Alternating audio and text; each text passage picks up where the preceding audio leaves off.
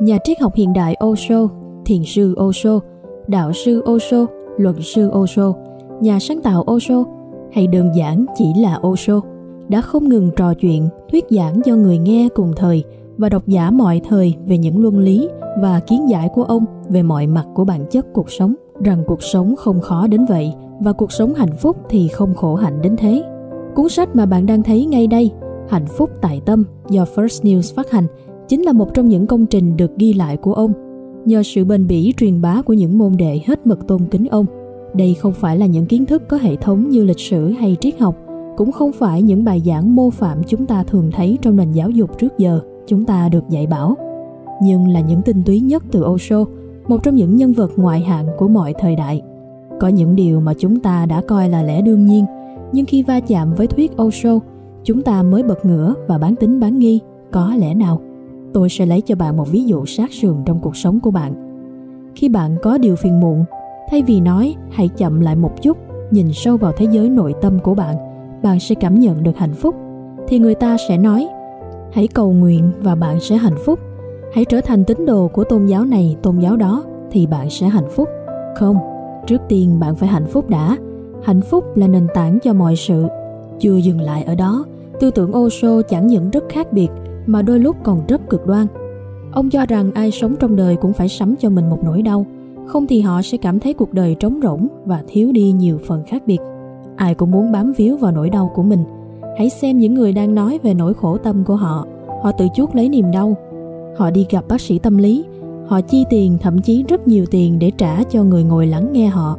Osho tin rằng hạnh phúc ở chính chúng ta khi chúng ta biết đủ. Ông đặt một câu hỏi cho người đương thời rằng giả sử bạn chiếm được cả thế giới, nhưng không còn là mình nữa. Giả sử bạn trở thành kẻ giàu có nhất thế giới, nhưng làm thất lạc kho tàng quý giá bên trong, bạn sẽ làm gì với cái tài sản khổng lồ đó? Chúng ta ai cũng muốn hạnh phúc, ai cũng có bản năng mưu cầu hạnh phúc, nhưng chúng ta không biết hạnh phúc trú ẩn ở đâu. Chúng ta mãi kiếm tìm ở bên ngoài, mãi nghe ngóng những thanh âm rực rỡ bên ngoài, mà quên mất rằng niềm na lạc nằm tận đáy tâm hồn ta bạn có thể trân trọng mỗi khoảnh khắc diễn ra, nhưng đừng cố sở hữu nó. Hãy thôi ao ước, hãy thôi truy đuổi. Bởi tất cả những ham muốn ấy của bạn chính là vấn đề. Bạn có thể làm phong phú cuộc sống của mình, nhưng bằng cách khác. Cuộc sống luôn lặng lẽ ban tặng cho bạn những món quà theo cách riêng của nó. Con người chúng ta luôn cảm thấy thiếu thốn.